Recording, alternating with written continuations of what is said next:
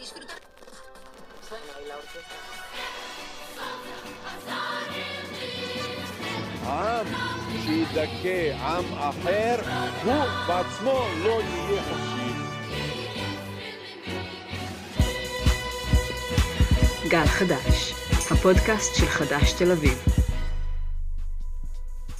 שלום חברים וחברות, אני טל שדות ואתן מאזינות לגל חדש, הפודקאסט של חדש תל אביב. בחודשים האחרונים העולם כולו התמודד עם משבר הקורונה, אך לצד זה הוא התמודד עם משבר הרבה יותר עמוק והרבה יותר מוכר, משבר האקלים. שיאי חום נשברו בארץ ובעולם, שריפות, הוריקנים ושיטפונות הפכו למחזה שבשגרה, והקהילה המדעית כולה מסכימה שהדרך להתמודד עם המשבר היא בפעולה גלובלית ומיידית.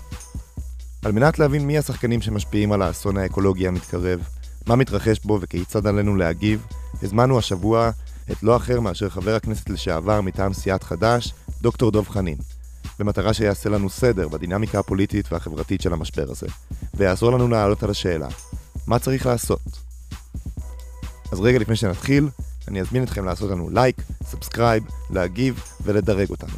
כדי להירשם לערוץ התפוצה שלנו בוואטסאפ, בואו תקבלו ראשונים עדכון בכל פעם שפרק עולה. כל מה שאתם צריכים לעשות זה ללחוץ על הלינק ב description. זהו, נראה לי שאפשר להתחיל. אז שלום וברכה לחבר הכנסת לשעבר מטעם חד"ש, דב חנין. שלום לך ולמאזינים שלנו. שלום גם לכם המאזינים, נכון מאוד. אנחנו בעצם נפגשנו היום לדבר על משבר האקלים והמאבקים סביבו. נראה לי שהדרך הכי נכונה להתחיל זה באמת לשאול מהו משבר האקלים. טל, זו שאלה נהדרת להתחלה. כי יש אנשים שעדיין חושבים שמשבר האקלים הוא משהו תיאורטי ורחוק, ששייך לעתיד, או שייך אולי למקומות אחרים. ואנחנו נפגשים לשיחה הזאת, אתה יודע, זמן קצר אחרי שאצלנו בארץ היה גל שריפות נוסף, מאוד קשה. את נוף הגליל, אה, לשעבר אה, נצרת עילית, אה, פינו מתושבים.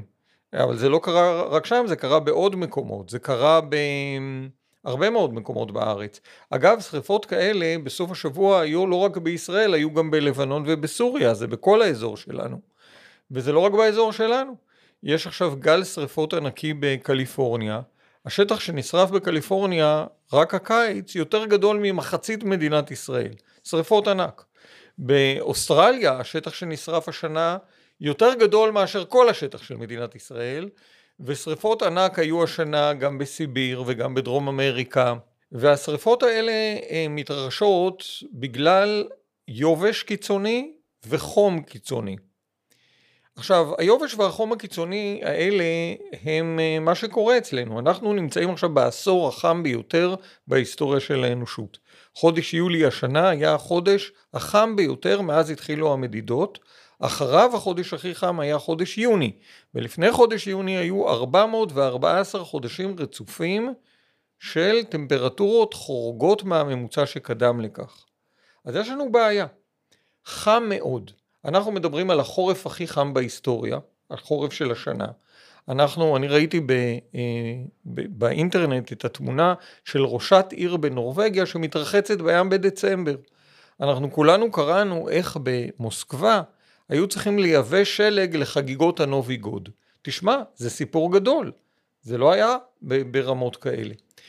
מה שצריך להבין זה שהחום הקיצוני הזה שאנחנו חווים הוא בעצם מדד של חולי, של איזושהי מחלה מערכתית של מערכת האקלים של כדור הארץ. כי זה לא רק חום גדול. השבוע למשל אה, בלואיזיאנה יש את סופת ההוריקן ה-25 השנה. 25 סופות הוריקן השנה, בכל שנה נותנים לסופות ההוריקן שמות לפי האלף בית הלטיני. השנה הם סיימו את כל האלף בית הלטיני והיו צריכים להתחיל אותו מחדש, זה לא קרה בהיסטוריה. 2019 הייתה ההוריקן, סופת ההוריקן הקשה ביותר בהיסטוריה, אה, ההוריקן דוריאן, שהיכה בחופי אה, בהמאס, זה ההוריקן הכי קשה שאנחנו יודעים, ואם אנחנו נעבור מהאוקיינוס האטלנטי לאוקיינוס השקט, אז אנחנו בשנת 2019 גם חווינו את הטייפון הכי קשה בהיסטוריה, שזה הטייפון הגיביז. שתי התופעות האלה, מצבי חום קיצוניים וסופות מאוד מאוד קשות, אה, שני המצבים האלה קשורים לאותה בעיה מערכתית, שיבוש המערכת האקלימית של כדור הארץ. לפני כמה עשרות שנים עוד היה ויכוח על השאלה הזו. האם הטמפרטורה של כדור הארץ מתחממת? היום זה ברור ומובן וידוע, אי אפשר להתעלם מזה. לא רק המדענים מבינים את זה, אלא אנחנו, מי שמסתכל סביבו, יכול לראות שיש לנו פה בעיה מאוד מאוד רצינית. עכשיו, הבעיה הזאת איננה רק חוסר נעימות. אתה יודע, סופות, נהרגים בהם אנשים, אבל מצבי חום הם מייצרים בצורות.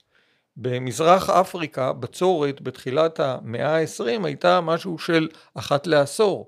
אבל בשנים האחרונות כמעט כל שנה היא בצורת, ואז יש קריסה של החקלאות והתמוטטות של הכלכלה ומשברים חברתיים ובעיות פוליטיות. מתים אנשים ממשבר האקלים.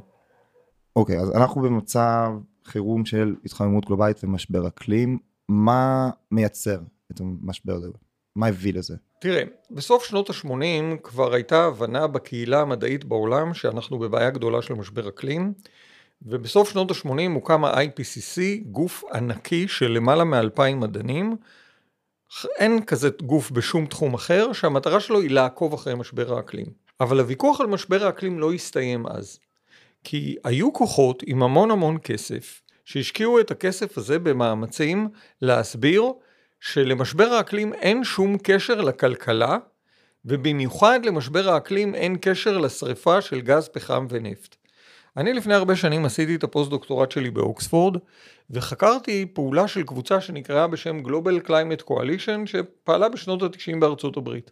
הקבוצה הזאת קיבלה המון כסף מחברות נפט כמו אה, אה, מובייל, אקסון, שברון, טקסקו. שברון שעלו בדיוק עכשיו לכותרות כן, פה אצלנו. כן, כן, כן. החברות האלה נתנו המון כסף לקבוצה הזו של ה-Global Climate Coalition, והיא הייתה מוכנה לתת מימון מאוד נדיב ותמיכה מאוד נדיבה לכל מדען שהיה מוכן לטעון שמשבר האקלים נוצר בגלל דברים שלא קשורים לפעולה אנושית. למשל, בגלל מחזוריות בכתמי שמש, או בגלל איזה שהן תופעות אחרות. בשנות התשעים גם הוויכוח הזה הוכרע. וברור לנו לחלוטין היום שהמשבר הנוכחי נגרם בגלל הכלכלה האנושית. ובעיקר בגלל שריפה של פחם, גז ונפט. הבעיה עם הגזים האלה ששריפה של גז פחם ונפט מייצרת, היא שהם מאוד מקצינים את אפקט החממה הזה, ובעצם משבשים את הפעולה של המערכת האקלימית. תוסיף לדבר הזה את העובדה שאנחנו לא רק פולטים יותר גזי חממה, אלא אנחנו פוגעים ביכולת של המערכת הטבעית לספוג את גזי החממה האלה. בכל מיני מקומות בעולם, דרום אמריקה זו דוגמה מאוד מוכרת, כורתים יערות כדי לייצר שטחים לגידול מספוא לבעלי חיים. זה, וכאשר... היה השריפות הגדולות שהיו עכשיו. זה השריפות שקורות גם בדרום אמריקה בברזיל וגם באינדונזיה. אה, וכאשר כורתים את היערות האלה והופכים את יערות הגשם של האמזונס לסוואנה, אנחנו פוגעים ביכולת של הטבע לספוג את גזי החממה שאנחנו מייצרים כשאנחנו שורפים גז פחם ונפט. חשוב מאוד להבין, 2001 יוצאת הערכת המצב השלישית של ה-IPCC והיא מבטאת הסכמה בינלאומית אדירה בקהילה המדעית. יש בעיה, הבעיה היא מאוד קשה, התחממות ושבירת המערכות האקלימיות של כדור הארץ, הסכמה אחת, והסכמה שנייה, הפעילות הזאת, הסכנה הזאת, נוצרת בגלל פעילות אנושית, וקודם כל בגלל שריפה של גז פחם ונפט. על הדברים האלה יש היום הסכמה מדעית יותר רחבה ויותר עמוקה מאשר ההסכמה המדעית שיש על תורת היחסות של איינשטיין. איך זה שאם מ-2001 יש הסכמה מוחלטת בקרב כל הגורמים המקצועיים על אנחנו הולכים למקום רע, הסיבה היא כזו והפתרון הוא זה, למה אנחנו לא ממש רואים את זה בשטח? אז uh, זו שאלה מצוינת, וקודם כל בואו נתחיל בזה שגם היום הוויכוח לא הסתיים. זה נכון שהיום אין באמת ויכוח על זה שיש משבר אקלים. וגם אין באמת ויכוח על השאלה מה, גור, מה גורם למשבר אקלים, אני מדבר בקרב אנשים רציניים. בקהילה המדעית, שתי העובד... שני הדברים האלה מוסכמים. אבל עדיין קיים ויכוח, ואתה יודע על מה הוויכוח מתנהל היום? הוויכוח מתנהל היום על השאלה האם יש לנו עדיין מה לעשות.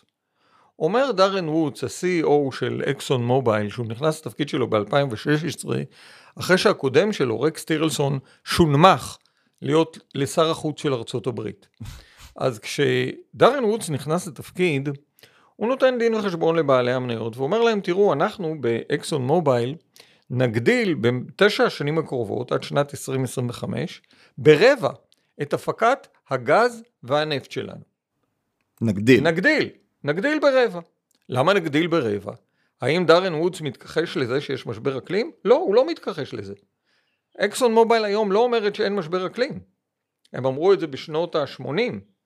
למרות שבדוחות הפנימיים שלהם, של אקסון ומובייל, הם היו אז שתי חברות נפרדות, היה ברור ששתיהן יודעות היטב את הבעיה, עוד בשנות ה-70. וגם הם... את מקומן ביחס לבעיה הזאת? ובשנות ה-90 הם ידעו גם מה מקומם בבעיה הזו, והם הכחישו גם את זה.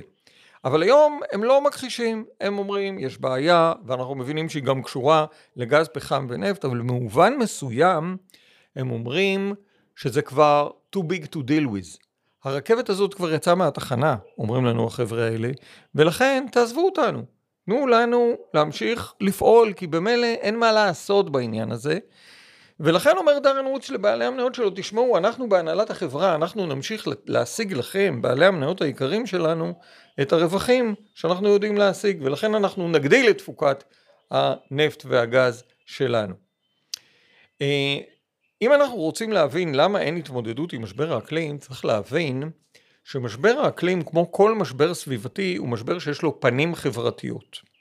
אתה יודע, יש אמירה שאומרת כולנו בספינה אחת. אז אולי כולנו בספינה אחת, כי בסוף, אתה יודע, אם תהיה קטסטרופה והציוויליזציה האנושית תקרוס, כולם יסבלו מזה. אבל אנחנו לא באותה קומה של הספינה ולא באותה מחלקה של הספינה.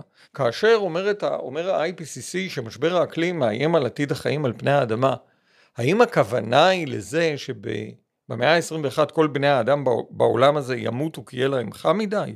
לא. יהיו בני אדם שבעזרת הרבה כסף והרבה כוח ומאחורי חומות גבוהות יוכלו להמשיך לחיות. אבל יהיו מאות מיליונים של בני אדם, מיליארדים של בני אדם באפריקה, באמריקה הלטינית, באסיה, ש... החקלאות שלהם תתמוטט, הכלכלה שלהם תתפורר, החברה שלהם תיהרס. והאנשים האלה יצבעו על החומות של מבצרי אירופה וארצות הברית, פשוט מכיוון שאנשים רוצים לחיות. אתה יודע, אנחנו ראינו ב-2014-2016 את משבר הפליטים שהיה באירופה, כשאירופה קלטה מיליון וחצי פליטים, ומפלגות ימין גזעניות עלו בכל רחבי אירופה. זה רק קדימון קטן לאיך זה ייראה במאה ה-21 במציאות של משבר אקלים. לכן, כשמזכ"ל האו"ם אומר בעצרת הכללית של האו"ם בספטמבר 2019, שמשבר האקלים הוא איום דרמטי על הדמוקרטיה, אנחנו צריכים להבין למה הוא מתכוון. כשהוא אומר שזה איום דרמטי על עצם הציוויליזציה האנושית, אז צריך להבין למה הוא מתכוון. עכשיו, הצד אחד זה שיש דמות חברתית לנפגעים, צד שני זה שיש דמות חברתית לפוגעים. אותן חברות נפט ענקיות, החברות האלה עושות מיליארדים מהפקת נפט ופחם. זה נכון שלהפיק אנרגיה משמש זה זול יותר. אז למה לא עוברים לשמש? התשובה לשאלה למה לא עוברים לשמש קשורה לשאלה אחרת. למי שייכת השמש? השמש לא שייכת לשברון, לא למובייל ולא לאקסון, אבל נפט וגז שייכים למובייל ואקסון והם עושים מזה כסף. והם ממש לא מתכוונים אה, להימוג בשתיקה לתוך השקיעה. הם מתכוונים להילחם על כל טיפה של רווחים שהם יכולים לייצר. זה מטורף, זה מין סוג של כזה דטרמיניזם קפיטליסטי, כאילו זה כמו יש את המשפט הזה שיותר קל לדמיין את סוף האנושות מאשר את סוף הקפיטליזם. נכון. נכון. החברות האלה, חברות הפחם, למשל, מימנו את טראמפ בבחירות הקודמות של 2016. הם השקיעו מאות מיליונים, אבל הם הרוויחו מהבחירה שלו עשרות מיליארדים. זאת אומרת, זו הייתה השקעה מאוד מאוד כדאית לתת המון המון כסף לטראמפ כדי שייבחר, יוציא את ארצות הברית מהסכם פריז ויעשה המון המון נזקים בהתמודדות עם משבר אקלים. אבל תראה, אה, מול הכוחות העצומים האלה, הכוחות הכלכליים העצומים האלה, התפתחה בעולם תנועה מדהימה בשנתיים האחרונות. קודם כל תנועה של אה, נוער, למען האקלים, אה, הסיפור כמובן המפורסם הוא הסיפור של גרטה, כן. אבל בעקבותיה מחאות הנוער בעצם תפסו אה, המון המון תאוצה בכל העולם, ואגב גם בישראל. והדבר הזה מכריח גם ממשלות שמרניות וגם פרלמנטים שמרניים לקבל החלטות בכיוונים שונים. תראה, הפרלמנט האירופי בשבוע שעבר קיבל החלטה שאירופה תקצץ ב-60% את פליטות גזי החממה שלה עד שנת 2030. זה אומר קיצוץ של סדר גודל של 8-9% בשנה. זו החלטה דרמטית. הרבה יותר דרמטית מאשר הנציבות האירופית ביקשה מהפרלמנט. הנציבות האירופית ביקשה קיצוץ של 55% והפרלמנט האירופי הלך על 60% קיצוץ. מתוך זה שהוא מבין את החשיבות של הדבר? מתוך זה שהוא ער ללחצים העצומים שיש מלמטה. הפרלמנט האירופי הוא לא פרלמנט שמאלי והוא לא פרלמנט ירוק. רוב חברי הפרלמנט האירופי שייכים למפלגות שמרניות. אבל הלחץ הציבורי באירופה בנושא אקלים נעשה מאוד מאוד אפקטיבי. לחץ של צעירים, לחץ של סטודנטים, לחץ של מעגלים ותנועות חברתיות מכל מיני כיוונים, והפוליטיקאים, המערכת הפוליטית לא מסוגלת, לפחות באירופה, להמשיך להתעלם מהבעיה הזאת. אולי גם זה הרגע הנכון להביא את השיחה למה שקורה בארץ. נחזור לשאלה הראשונה ונשאל אותה על ישראל. איך נראה משבר האקלים בישראל, ואיך אנחנו יכולים וצריכים להתמודד איתו? תראה, בישראל קודם כל משבר האקלים בהחלט ניכר, הנה אנחנו רואים את השרפות, אבל אנחנו גם ראינו בחורף האחרון את השיטפונות שהיו בתל אביב, בדרום תל אביב, אתה יודע. כן, זה, זה עלה בחיים של בני אדם. אה, הבעיה הגדולה בישראל זה שהציבור הישראלי מופצץ בהמון המון בעיות, מכל מיני סוגים. והדבר האחרון שגברת ישראלי או אדון ישראלי רוצים כשהם קמים בבוקר, זה שמישהו יספר להם על עוד בעיה אחת שצריכה להדאיג אותם, חוץ מכל הבעיות שמדאיגות אותם ממילא. ולכן אסטרטגיית הפעולה שלנו אה, מול משבר האקלים בישראל חייבת להיות מחודדת בכיוונים קצת שונים. ותנועת האקלים בישראל אה, עשתה פה מהלך מאוד מאוד גדול, היא עשתה אותו בוועידת האקלים האחרונה שהתקיימה בתל אביב בסוף 2019, כאשר בעצם אה, התגבשה תוכנית שנקראת בשם שינוי כיוון. תוכנית שינוי כיוון אה, שבגילוי נאות אני מאוד מעורב בה, אני נמצא באוניברסיטת תל אביב היום ואני מעורב בתוכנית הזאת מהצד האקדמי שלה, מהצד של אוניברסיטת תל אביב. תוכנית שינוי כיוון בעצם מציעה לחבר בין שני דברים. צד אחד שלה זה התמודדות עם משבר אקלים.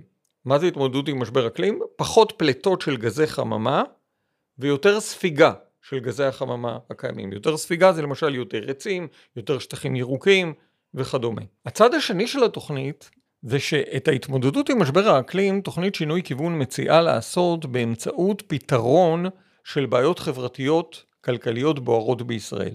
אני אתן לך כמה דוגמאות. תחום האנרגיה. ישראל אומרת שינוי כיוון, אסור שהיא תחליף את התלות הישנה בפחם בתלות חדשה בגז. במקום התלות בגז, אנחנו צריכים לעשות מהפכה של אנרגיית שמש. אנרגיית שמש בישראל היא מאוד מתבקשת. אתה יודע, אנחנו מדינה ברוכת שמש. אגב, יש אזור אחד בישראל, האזור שנמצא מים המלח ועד אילת, שבשנה הבאה, שנת 2021, בכל שעות היום יונע מאנרגיית שמש. אז זה אפשרי לעשות את זה בארץ, זה אפשרי לעשות את זה בכל הארץ, לא רק באזור הזה. מחוות שנמצאות שמה? מחוות שנמצאות שמה. אנחנו יכולים לעשות את זה בכל הארץ. אנרגיית שמש היום, המחיר שלה הוא יותר זול מאשר אנרגיית גז. לא רק בגלל המחירים המופרעים של מתווה הגז, שהם באמת מחירים מאוד גבוהים שאנחנו משלמים לטייקוני הגז, אלא אפילו המחיר הבינלאומי הרגיל של גז, עדיין אנרגיית שמש היא יותר זולה. אז אם אנחנו נעבור לאנרגיית שמש בישראל, אנחנו קודם כל נחסוך כסף. הדבר השני, אנחנו נחסוך לעצמנו זיהום אוויר. הדבר השלישי, אנחנו נהפוך את משק האנרגיה שלנו למשק יותר דמוקרטי. כי הרבה בתים יכולים לשים על הגגות שלהם פאנלים סולאריים, ובעצם להיות בתים עצמאיים אנרגטית. אנחנו לא נהיה תלויים באיזשהו בעל הון אחד שיש לו איזושהי תחנת כוח אחת גדולה, זה גם יותר מבוזר מבחינת, מבחינת ההון, מבחינת כל, הדמוקרטיה הכלכלית, אבל זה גם יותר בטיחותי, כי במערכת גז יש תקלות, זה גם יותר נכון מבחינה ביטחונית, אתה יודע, ישראל נמצאת במצב שבו יכולה להתרחש מלחמה, ואז אם פוגעים לך נניח באסדת גז, אז אין לך, אין לך חשמל. אבל אם אתה במערכת מאוד מאוד מבוזרת, זה יותר מתאים. אז יש המון המון יתרונות למעבר לאנרגיית שמש, חוץ מזה שזה התמודדות עם משבר אקלים. זה הראש של שינוי כיוון. או גם אנחנו אומרים בתחום האנרגיה שחבל על כל טיפה גם באנרגיה כמו שחבל על כל טיפה במים. אז אם אתה מייצר חיסכון באנרגיה, אתה בעצם חוסך לאנשים גם כסף וגם מפחית את פליטות גזי החממה. ניקח תחום אחר שהוא מאוד משמעותי בפליטות גזי החממה, וזה תחום התחבורה. מאיפה אנחנו מייצרים גזי חממה בתחבורה? כמובן, מכוניות. אתה יודע, קופסאות הפלדה האלה, קופסאות המתכת האלה, האבסורדיות, שבהם בכדי להזיז את 70 הקילו של הגוף שלך, או 60 קילו של הגוף שלך, אה, צריך להזיז יחד איתך טונה של מתכת. זה כמובן אבסורד סביבתי ממדרגה ראשונה. אנחנו רגילים לחשוב על הרכב הפרטי כמשהו משחרר, משהו מאפשר, אבל האמת היא בדיוק הפוכה. אנחנו יצרנו חברה עם הסדרים שיוצרים לנו תלות ברכב הפרטי. אנחנו תלויים ברכב הפרטי, יצרנו הסדרים שפשוט מקשים על אנשים לחיות כאן אם אין להם רכב פרטי. התלות הזאת ברכב הפרטי שישראל יצרה כבר לא עובדת. תשמע, יש פה משבר תחבורה במדינה הזאת. נשים לרגע בצד את תקופת הקורונה, עד תקופת הקורונה בכל יום, בכל שעה, כמעט מכל מקום לכל מקום, היו פקקי תנועה. פקקי התנועה האלה, אין להם פתרון אלא בזה שאנשים יעברו לתחבורה ציבורית. כי גם אם תוסיף עוד מכוניות, העומס בכבישים רק יגדל. אתה לא יכול להרוס את תל אביב ולבנות אותה מחדש עם כבישים יותר רחבים. גם אם תייצר מחלף מאוד גדול באיזושהי כניסה לעיר, עדיין כשהרכבים ייכנסו לעיר, הם ייכנסו לרחובות של העיר עם השטח הנתון שלהם. ואתה בעצם בכל רכב שנוסף על הכביש, אתה רק מחמיר את הבעיה. אז מה אנחנו אומרים בתוכנית שינוי כיוון? אנחנו אומרים שחייבים לעשות מעבר דרמטי ומהיר לתחבורה ציבורית. המעבר המהיר והדרמטי לתחבורה ציבורית לא כולל רק בנייה של רשת רכבות ורכבות תחתיות שלוקחות המון המון זמן והמון המון כסף. זה קודם כל לקחת את התשתית הציבורית שנקראת כביש ולתת אותה לשימוש הציבורי שנקרא אוטובוס. אז אני אומר, אנחנו צריכים להפוך את פירמידת התחבורה. בראש פירמידת התחבורה צריך להיות האדם, הולך הרגל. צריך להיות נוח להולך הרגל, צריך לתת לו מדרכה, צריך לתת לו צל, צריך שיהיה נעים ללכת ברגל. מתחת להולך הרגל צריך את כלי הרכב הקטנים, הטקטיים, אופניים, קורקינטים חשמליים, אבל לא על המדרכות שהם ידרסו הולכי רגל, אלא להוריד אותם לכבישים ולייצר מסלולים לאופניים ולהולכי רגל. אגב, יש המון ערים בעולם שניצלו את משבר הקורונה כדי לקחת כבישים, מונטריול, טורונטו, פריז, עשרות קילומטרים של כבישים ולהעביר אותם לרוכבי אופניים. בישראל זה לא קרה. כאילו ניצלו את הסגר ו... ניצלו את הסגר ואמרו יאללה, הנה עכשיו זה עובר לאופניים. זה מהפך מאוד מאוד גדול שצריך לעשות, הוא יעזור לנו במשבר האקלים כמובן, אבל הוא גם יעזור לנו מאוד מאוד להגיע יותר נוח ממקום למקום, כי הפקקים זה בלתי אפשרי. אבל אם תהיה לנו מערכת תחבורה ציבורית באמת באמת איכותית, אנשים יבחרו בתחבורה ציבורית. כמו שקורה בניו יורק, אנשים לא נוסעים ברכב פרטי, הם נוסעים ברכבת התחתית, כי זה יותר נוח. אנחנו יכולים לייצר מערכת כזאת בלי רכבות תחתיות, ובלבד שהיא תהיה מהירה, נוחה, בלי פקקים, בלי רמזורים, אפשר לעשות את זה. אז אני אומר, נותן לך את הדוגמאות האלה של תחומים שבהם תוכנית שינוי כיוון עוסקת, אנרגיה, תחבורה, אנחנו מדברים גם אה, על חקלאות, מעבר לתזונה שמבוססת על הצומח יותר, תזונה ים תיכונית, אה, אנחנו מדברים על שמירת טבע, אנחנו מדברים על עצים, אה, עצים גם בעיר ועצים בכלל, אנחנו מדברים על שינוי מאוד גדול במערכת החינוך, כדי שהיא תתאים לאנשים למאה ה-21. אנחנו מדברים על שינוי מאוד גדול במערכת הכלכלית. אתה יודע, במקום למסות דברים חיוביים כמו עבודה, בואו נמסה דברים שליליים כמו זיהומים. בואו נבטיח ששום כסף ציבורי לא מושקע בהרס הסביבה, וכל הכספים הציבוריים מושקעים בפיתוח הסביבה, בקידום הסביבה, בפתרונות סביבתיים. אז יש לנו פה תוכנית שהיא מהלך מאוד מאוד גדול, מאוד מאוד שאפתני, היא נעשית אה, בשיתוף פעולה מאוד הדוק בין הארגונים הסביבתיים וארגוני האקלים, ומנסה לחבר אליה גם גורמים בתוך השלטון המקומי, רשויות מקומיות, אגב בכל הארץ, אה, שהתגייסו למהלך הזה והם חלק ממנו. אני עדיין לא מצליח להבין, הנה ניקח את זה ב, לצורך העניין בתל אביב, עיריית תל אביב הציגה לפני כמה זמן את התוכנית הירוקה שלה והיא נראית נורא יפה על הדף ונורא נכונה ל... שינוי החיים בעיר שתהיה יותר ירוקה ובנייה של מסלולים וזה. עכשיו יש מאבק בשלוש שכונות שונות על הרס של גינות ציבוריות. אה, כאילו, בפועל אנחנו רואים שעדיין האינטרס הכלכלי פה הוא חזק יותר מה... נקרא לזה האינטרס האנושי. וזה משהו שהוא גם מטריף וקשה לעשות סביבו את הדעת, אבל זה גם משהו שהוא, אני מרגיש שלפחות פה במאבקים הזה, נורא מוציא לאנשים את ה... כזה גם את האמונה שמשהו יכול לקרות כבר. קודם כל, אנשים סקפטיים לגבי היכולת שלנו לשנות את החיים לטובה, זה מה שמחזיק את המערכת. אני חושב שדווקא מה שאנחנו ראינו במשבר הקורונה, זה דווקא את הנכונות של אנשים להסכים לשינויים דרמטיים, מרחיקי לכת, בשביל להגן על החיים. הרי אנשים הסכימו לא רק לזה שלא יהיו טיסות לחוץ לארץ, אנשים הסכימו להיות סגורים בבתים שלהם, בחג. אז אנשים מוכנים לעשות שינויים גדולים בשני תנאים. כאשר הם חושבים שיש מצב שמחייב את השינויים האלה, וכאשר הם חושבים שהשינויים האלה באמת דרושים כדי להציל חיים ובריאות של בני אדם. אז אנחנו צריכים לשכנע אנשים שהשינויים האלה שאנחנו מדברים עליהם באמת חיוניים כדי להציל חיים ובריאות של בני אדם. אתה אמרת ובצדק שיש פה איזושהי העדפה של אינטרסים כלכליים, אבל חשוב פה לדייק, האינטרסים הכלכליים שזוכים לעדיפות הם אינטרסים כלכליים של מיעוט קטן. בסופו של דבר, לרוב הגדול, גם האינטרס הכלכלי הוא שלא יהיה לנו זיהום אוויר קיצוני. גם האינטרס הכלכלי זה שלא נהיה תקועים שעות בפקקים בכל יום. זאת אומרת, המודל שאנחנו מדברים עליו של שינוי כיוון, הוא מודל שמשקף באמת תפיסה של קיימות, שיש בה כמובן תועלת סביבתית, תועלת כלכלית לרוב, זה נכון שיש מיעוט קטן שגם יפסיד, ולכן הוא נלחם נגד זה, ותועלת חברתית מאוד מאוד גדולה. עכשיו, אתה בצדק העברת את השיחה שלנו למישור הכי קונקרטי, של תל אביב.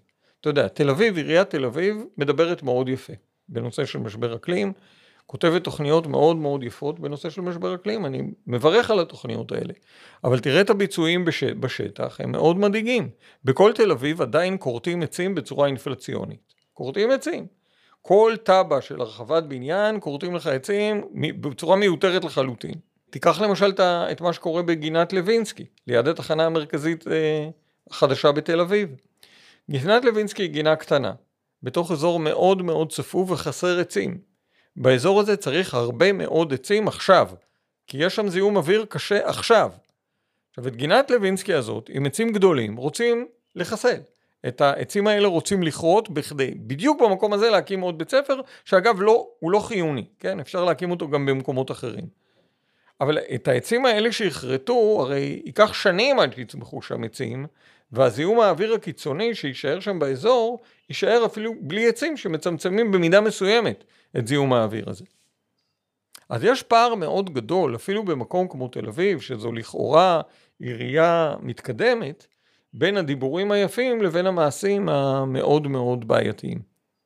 נראה לי לקראת uh, סיום הפרק שלנו וכדי באמת לסיים ברוח אופטימית, מה, מה עושים עכשיו? קודם כל, אנחנו, אף אחד מאיתנו לא יכול להתמודד עם הבעיה הזאת לבד.